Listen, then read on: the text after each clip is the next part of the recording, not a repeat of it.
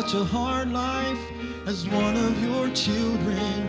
I've questioned, shouldn't things be better for me? There's so many valleys, there's been too many hills, I thought.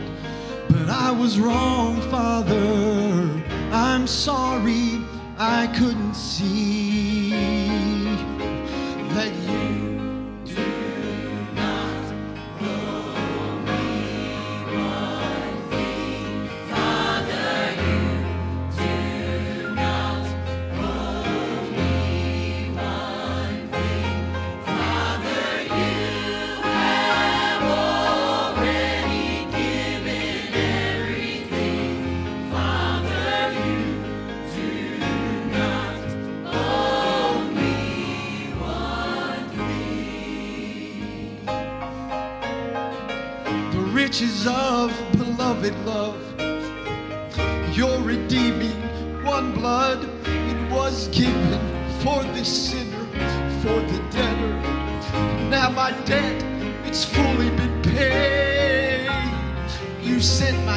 Dios.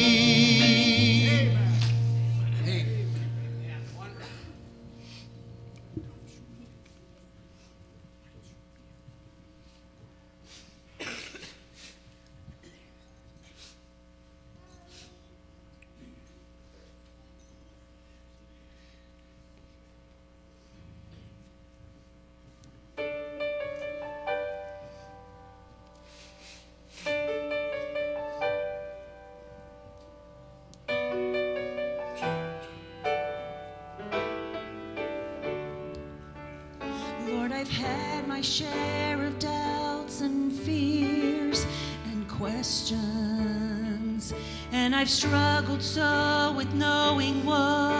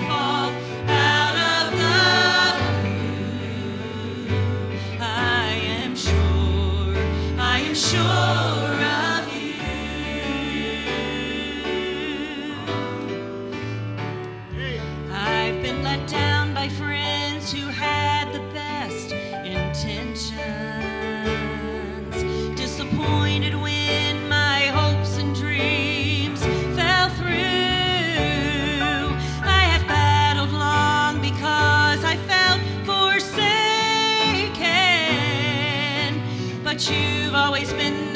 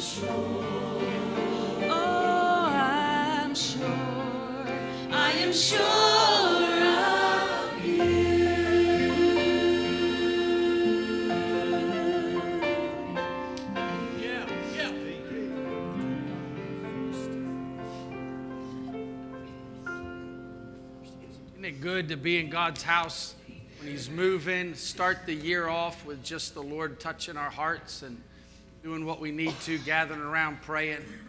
Uh, I want Daryl to sing this song. It's going to go with the message. I hope I get to preach the message. But la- on Wednesday night, we were in the book of Malachi. And you might think, wow, what a unusual place to be. I'm telling you what, I'm, I'm enthralled with this book already.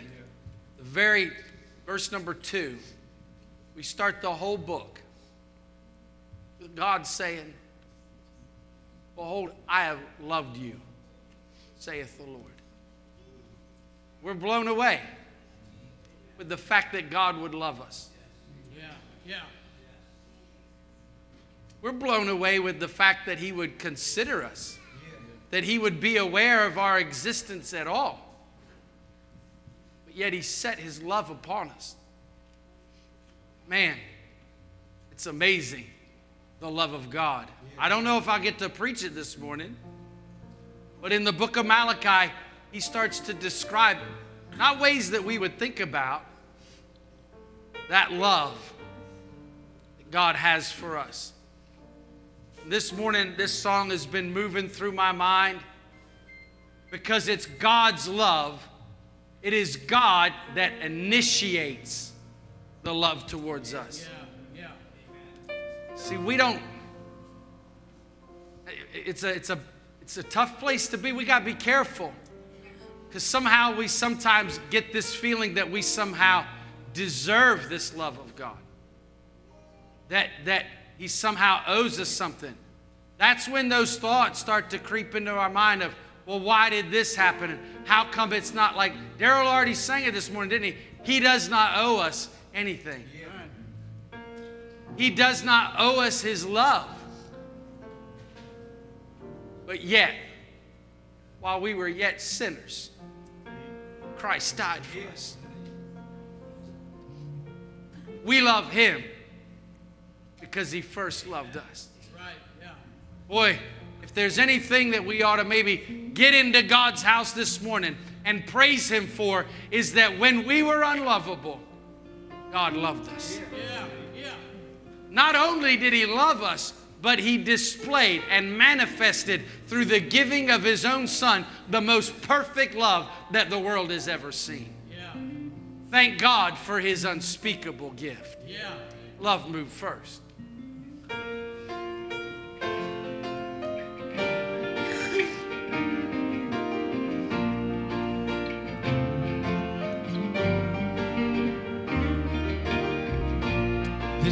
Story of a runaway with no way home and no way out. I threw the best of me away. I had my chance, it's too late now. I'm too far gone, too ashamed to think that you'd still know my name. But love refused to let my story end that way.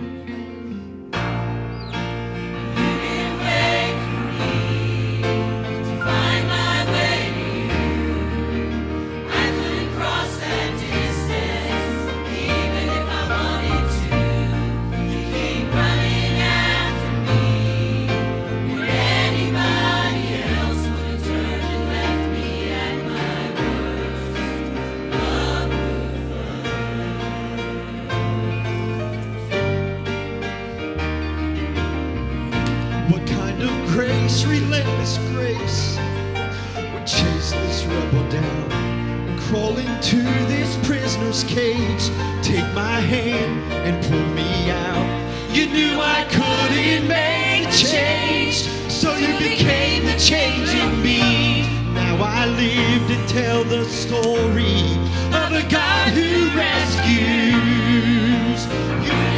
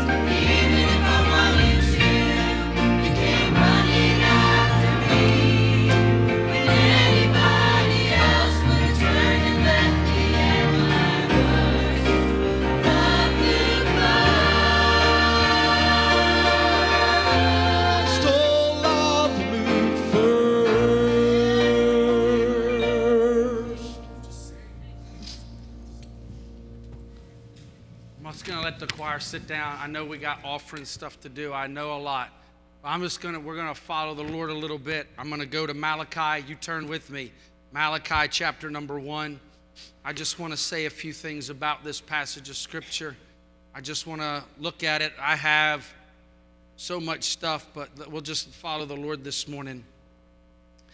Malachi chapter number one. It's the very last book of the Old Testament. You go to Matthew, just go back a couple pages, you're going to find Malachi chapter number one, verse number one. The Bible says, The burden of the word of the Lord to Israel by Malachi. And God, creator of everything, the sustainer, the one who needs no help from anyone. We believe in the sovereign God. Amen. That means he doesn't need you. He doesn't have to get anything from you. He doesn't need you loving him to somehow fill some void he has.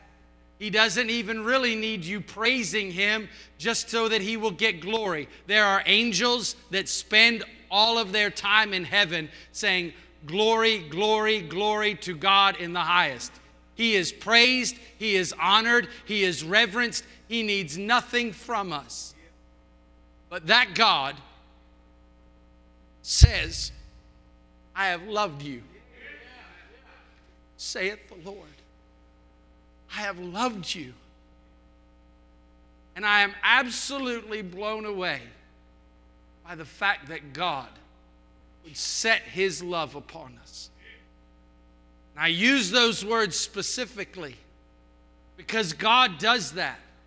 When God sets his love upon something, when he enters into a covenant with a people, he will not break his covenant.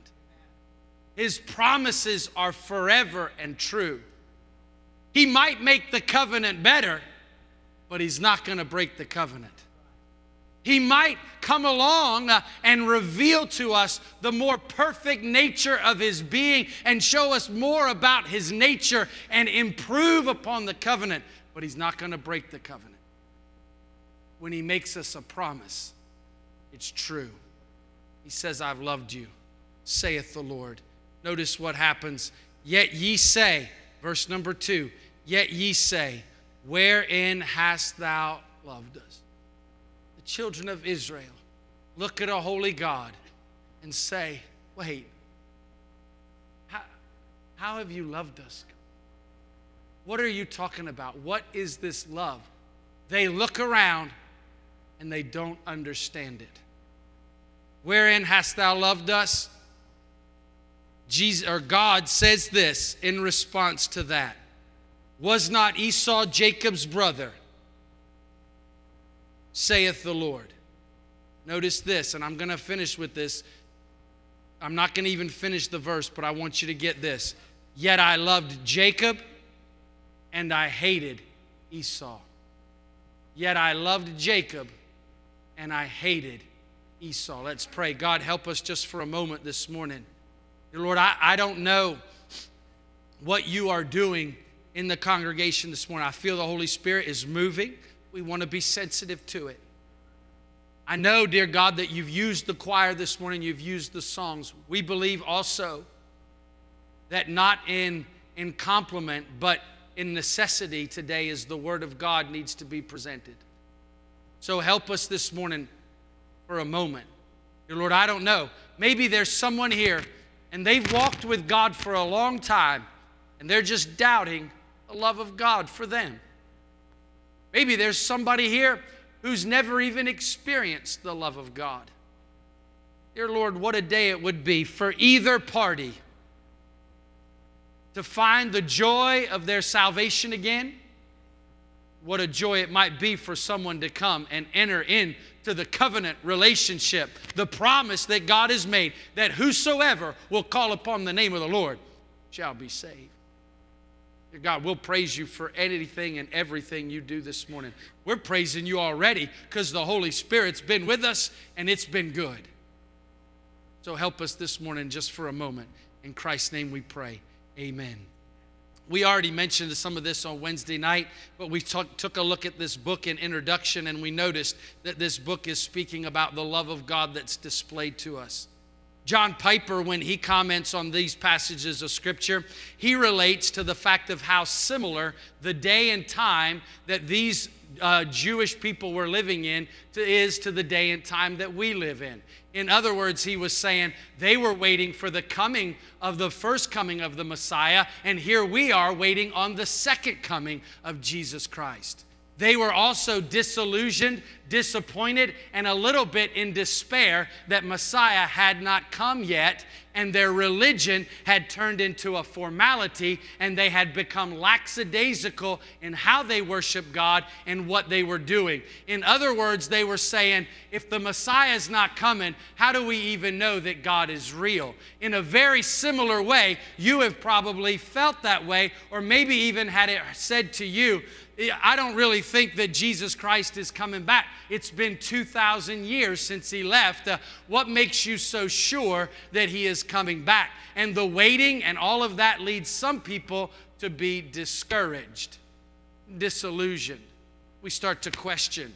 As a matter of fact, not only Piper, but R.C. Sproul, in his commentary on this passage of Scripture, says very much the same thing. And as he relates it, he says they were disillusioned, they were discouraged, and they were a doubting people. Unfortunately, that could be very much said of the church right now in this present age. They are disillusioned they are looking at it and going, Where is the God of miracles? Where is the God that would move by power? Why does it seem just, just like we've talked about over and over in these prophets? Why is the wicked prospering and the righteous so far behind? They are disillusioned. They are saying, Where is the mighty hand of God? They are discouraged in the way. Let's just face it even when we've been walking with the Lord, there's stuff that happens in this life that gets us down. And we get discouraged. We're walking for the Lord and we walk through the valleys, do we not? We go through things that we're like, God, this just doesn't seem fair. I don't know what's going on. God, how can you be so kind and gracious but allow this to happen? And then they start to doubt, to doubt the very thing that we talked about and we, and, and we did a better job on Wednesday night, saying the thing, just like we preached, if there's, or we sang, if there's one thing I'm sure of, I'm sure of you. If there's one thing that I can see throughout the whole Bible, is that God loves me. But yet I doubt it, don't I? And wonder where it could be. This is where these folks find us. That's why when we look at it and we see God pronouncing to them, Hey, I have loved you, they say, How have you loved us? And we can relate to that. You know, on the outside, we go, Oh, how would they do that? But let's just face it, we do it too, don't we? How can you love me, God? It just doesn't seem to make sense. Well, I want us to look at this just so quickly. God could have done a lot of things, right? God could have said, Look at my track record. I brought you out of the land of Egypt. I've done this for you. I've provided for you in every situation. I have made sure that the covenant that I made with Abraham has been ongoing. Not only that, the covenant that I made with Jacob has been ongoing. He's saying, Listen, I could prove to you over and over just by the fact that just mere a hundred years ago I sent you away to Babylon, but I was true to my word and you returned to the land. God has a track record of coming through for us, does He not? But let's just face it, just like the children of Israel, we count our blessings, but by the time that we get to Monday or Tuesday, we done forgot about counting those blessings and we're right back to where we were before. Oh God, what are you doing? Oh God, how could you love me? Oh God, I just don't think this makes sense. And we find our, and so we see right here that God doesn't go back and look at his record. God uses a very unusual method. As a matter of fact, it's one that I'm still thinking about a lot. I'm going to share some of it with you this morning, but sometimes it still doesn't even make sense to me. Here's what God told him. We already read it, did we not? As a matter of fact, it's found in verses 1 through 5 of what we just read. As a matter, of, here's what he says. You break down right through at the middle of verse number 2. He says, The people say, Wherein hast thou loved us? Or where is this love for us? And this is what he says Was not Esau Jacob's brother, saith the Lord? He said, Listen, remember, Jacob and Esau were brothers, right? But I loved Jacob and I hated Esau.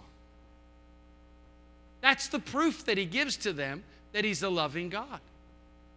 I can already tell this morning you're looking at me and you're saying, what, what does that have to do with anything?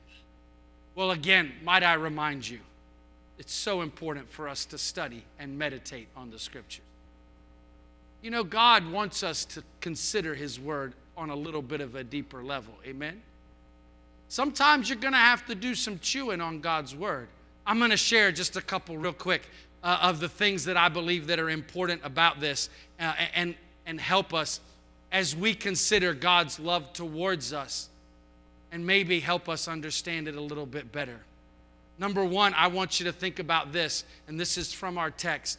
I had a, a bunch of other stuff that I wanted to mention, but we're just going to go straight to this this morning. Number one, God's love. Now, this isn't surprising, but you do need to think about it because no matter what we're, what's happening in our life, we still have to struggle with this one. God's love is unmerited. You do not deserve it. God doesn't. We, I, we've already sung plenty about it this morning. This is what is so important when we come to Jacob and Esau. Go back to the story of Jacob and Esau. Was Jacob that great of a guy that God set his love on him? No. What's Jacob's name mean? The supplanter, the deceiver. Jacob, he was a pretty he was a scoundrel. That's just that's the best way to put it. Esau wasn't much better. Esau traded his birthright, that very privileged thing that was a part of what God was doing, he traded it for a bowl of soup. Esau cared very little about anyone but himself and what he was doing. And when I come to this and I look at this and I say, well, why did God love Jacob instead and why didn't he love Esau? The truth of the matter is, neither one of them deserved the love of God. Neither one of them deserved to be found in the favor of God. Both of them deserved to be cast out and sent and destroyed for their wickedness. But by the mercy of God, it's not unjust that he hated Esau. It's not unjust that he set his judgment upon Esau. But it is out of his great mercy and his unmerited grace that he showed favor on Jacob. If you find yourself in the favor of God, able to hear the voice of God, able to hear the Holy Spirit calling your name, pulling you and drawing you, if you sat in here this morning and the Holy Spirit was tugging on your heart, it is only by the mercy of God that that is allowed to happen. And you ought to stop right there and say, It is an amazing thing. I have been shown favor and grace that God would even display to me the smallest bit of grace shown in my life. I do not deserve it. I do not. The arrogance that flows from us believing that God somehow owes us some right or God owes us love will absolutely destroy our relationship with God. If we start in that place, we have no faith in God. If we start in that place, we are proudful in our heart, and God rejects the proud. He rejects them. We have to come place. This inflated sense of right and privilege is absolutely ripe in our society and it leaks over into our Christianity. That we come in, we come into the house of God, and we believe that we're owed something by God's people, by the leadership. We believe that we're owed something, that there are certain things that we should get. But I want to tell you, it is those that come humbly before God, before His service, and before His work, these are the ones that He will accept. When we come believing that He owes us something, we cannot come to God. God's love is unmerited, God's love is absolute grace.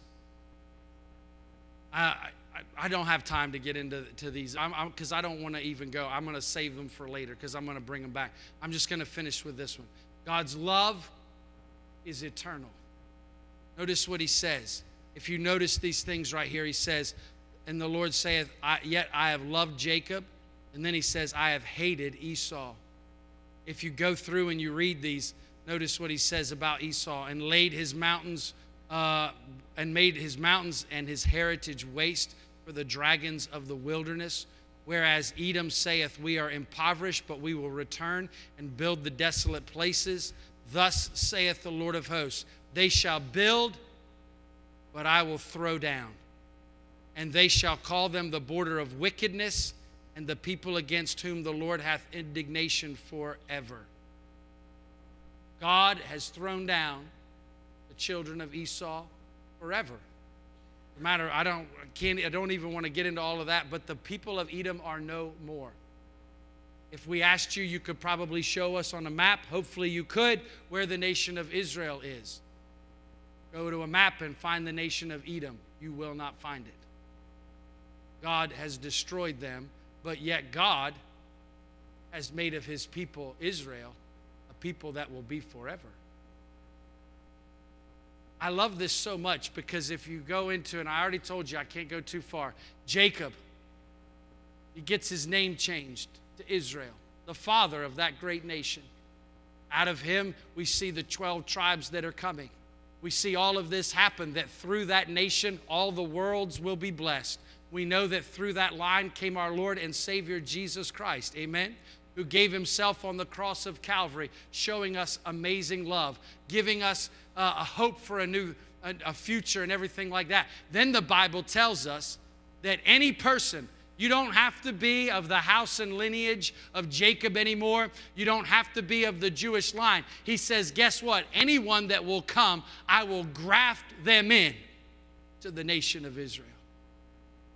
I will bring them in and make them a part of that root. I will make them a part of this one Jacob, whose heritage, unlike that of Edom, will be destroyed and ruined for all of eternity. I will bring them into the household of God, and they will be for everlasting. Ever, it'll last forever.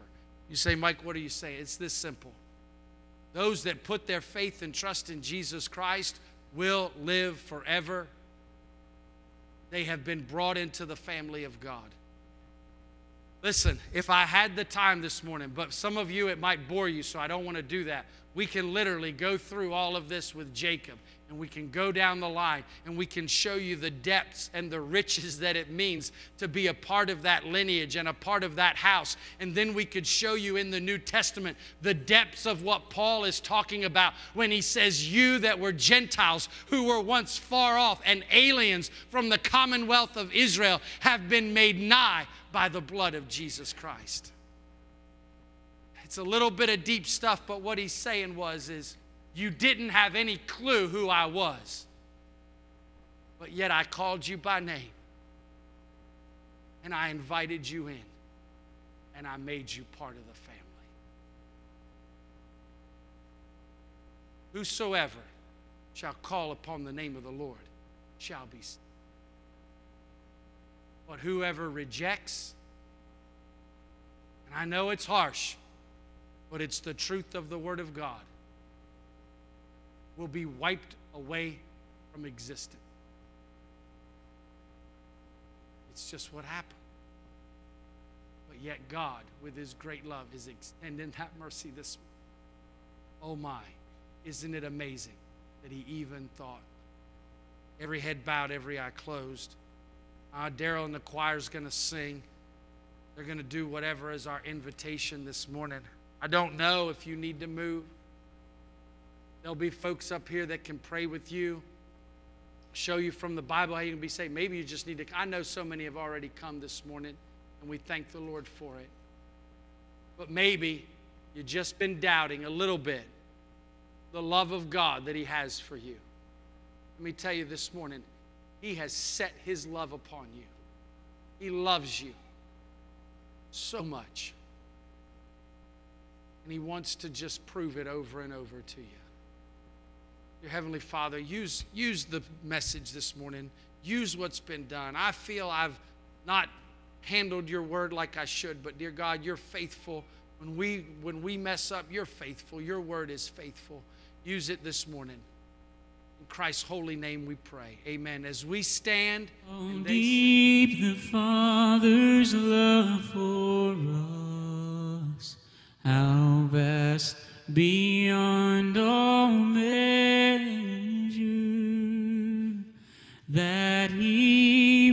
give His only Son to make a wretch His treasure. How great the pain of searing loss! The Father turns his face away as wounds which mar the chosen one bring many sons to glory. Behold the man upon the cross, my sin upon his shoulders. Ashamed, I hear my mocking voice call out among the scoffers. It was my sin.